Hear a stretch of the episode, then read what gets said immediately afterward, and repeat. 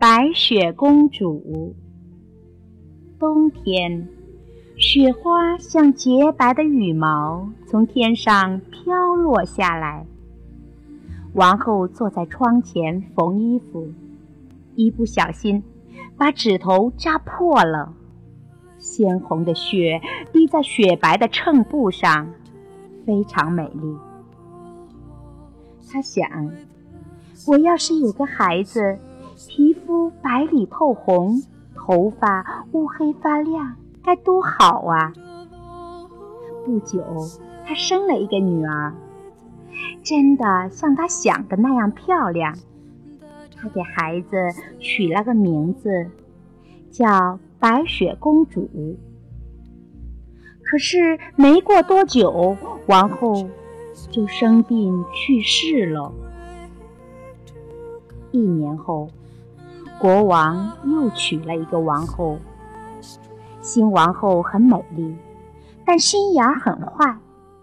她有一面魔镜，每次她照镜子的时候，总要问：“魔镜，魔镜，谁是全国最美丽的女人？”魔镜回答说：“王后啊，您是全国最美丽的女人。”她听了。心里很高兴。过了一年又一年，白雪公主越长越漂亮，长得比王后还要美。有一天，王后又问镜子：“魔镜，魔镜，谁是全国最美丽的女人？”镜子回答说：“王后啊。”白雪公主比您美丽一千倍。王后一听，气得七窍生烟。她叫来一个猎人，凶狠地说：“快快把白雪公主带到森林里，杀死她，拿她的肺和肝来见我。”猎人很同情白雪公主，便把她带到森林里放走了，又杀了一头小野猪。掏出肺和肝，交给了王后。狠毒的王后以为白雪公主死了，这才安下心来。可怜的白雪公主，在森林里孤零零地走着。她走啊走啊，直到傍晚才发现了一幢小房子。白雪公主走进去一看。房子里所有的东西都很小，小桌子上摆着七只小盘子，七把小勺子，七把小刀子，七把小叉子，七只小杯子。墙边放着七张小床，上面铺着雪白的床单。白雪公主又累又饿。就从每只小盘子里拿了一点东西吃，又从每只小杯子里喝了一点点酒。一会儿，他就倒在床上睡着了。晚上，小房子的主人回来了，他们是七个小矮人，白天在山里开矿，他们点燃了七盏小油灯。把小屋子照得亮堂堂的。他们发现有人动过自己的东西，还发现白雪公主睡在第七张小床上，便惊讶的叫起来：“啊，我的天！谁见过这样美丽的孩子呀？”他们高兴极了，轻声说：“别吵醒这位美丽的小姑娘。”让她睡个好觉吧。早晨，白雪公主醒来，看见七个小矮人，先是吓了一跳，后来看见他们非常善良，就讲述了自己是怎样逃到这来的。七个小矮人都很同情他，说。如果你愿意帮助我们做些家务活，就请留下来吧，我们不会让你受委屈的。白雪公主当然很乐意，于是就住下来，每天帮助他们洗衣做饭，还把小屋子打扫得干干净净。七个小矮人可高兴了。白天只有白雪公主一个人在家里。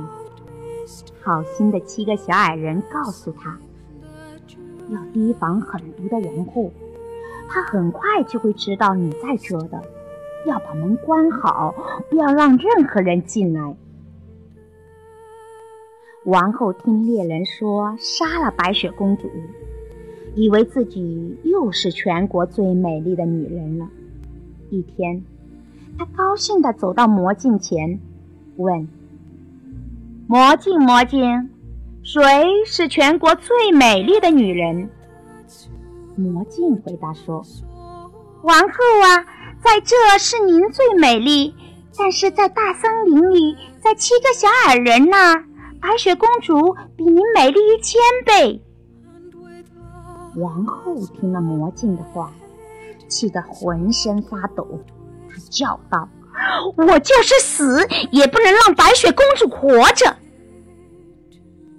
于是他做了一个有毒的苹果，一半是白的，一半是红的，毒药全在红的一半里。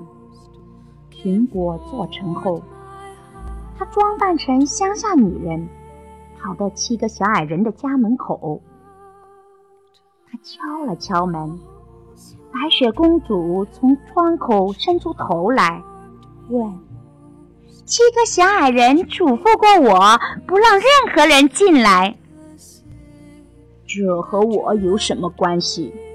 皇后说：“我的苹果很快就要卖完了，这个苹果送给你吧。”“不，我不能随便接受别人的东西。”“傻孩子，这样好的苹果为什么不吃呢？”王后忙把苹果切开，吃着白色的一半。你怕有毒吗？瞧，我不是在吃吗？白雪公主多想吃那香甜的苹果呀！看着乡下女人津津有味的吃着，她不由得伸出手来接过那红色的一半。她刚咬了一口。就中毒身亡了。王后用一种可怕的目光盯着白雪公主，恶狠狠地说：“这一回，你总该死了吧？”她回到王宫，又去问魔镜，魔镜的回答使她安静了下来。七个小矮人回家以后。想尽一切办法，也没有把白雪公主救活。他们守在她的身边，哭了三天三夜。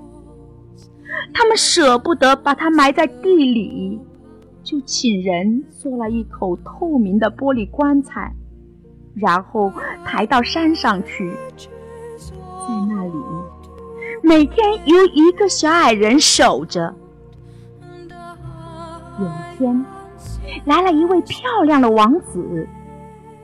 他看见白雪公主静静地躺着，像活着一样，美丽极了，就对七个小矮人说：“我太喜欢她了，让我把她带走吧。